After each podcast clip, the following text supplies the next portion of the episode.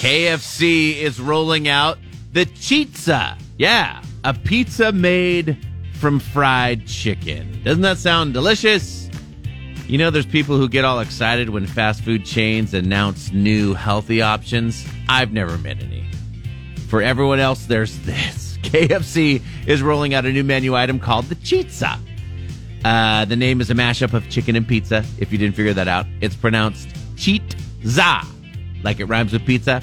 It's not fried chicken on pizza. It's a pizza on fried chicken. So the fried chicken fillets are the crust with marinara sauce, mozzarella cheese, pepperoni on top. Sounds like it's those are the only toppings for right now. The Chizza will be available at most KFC locations nationwide starting next Monday.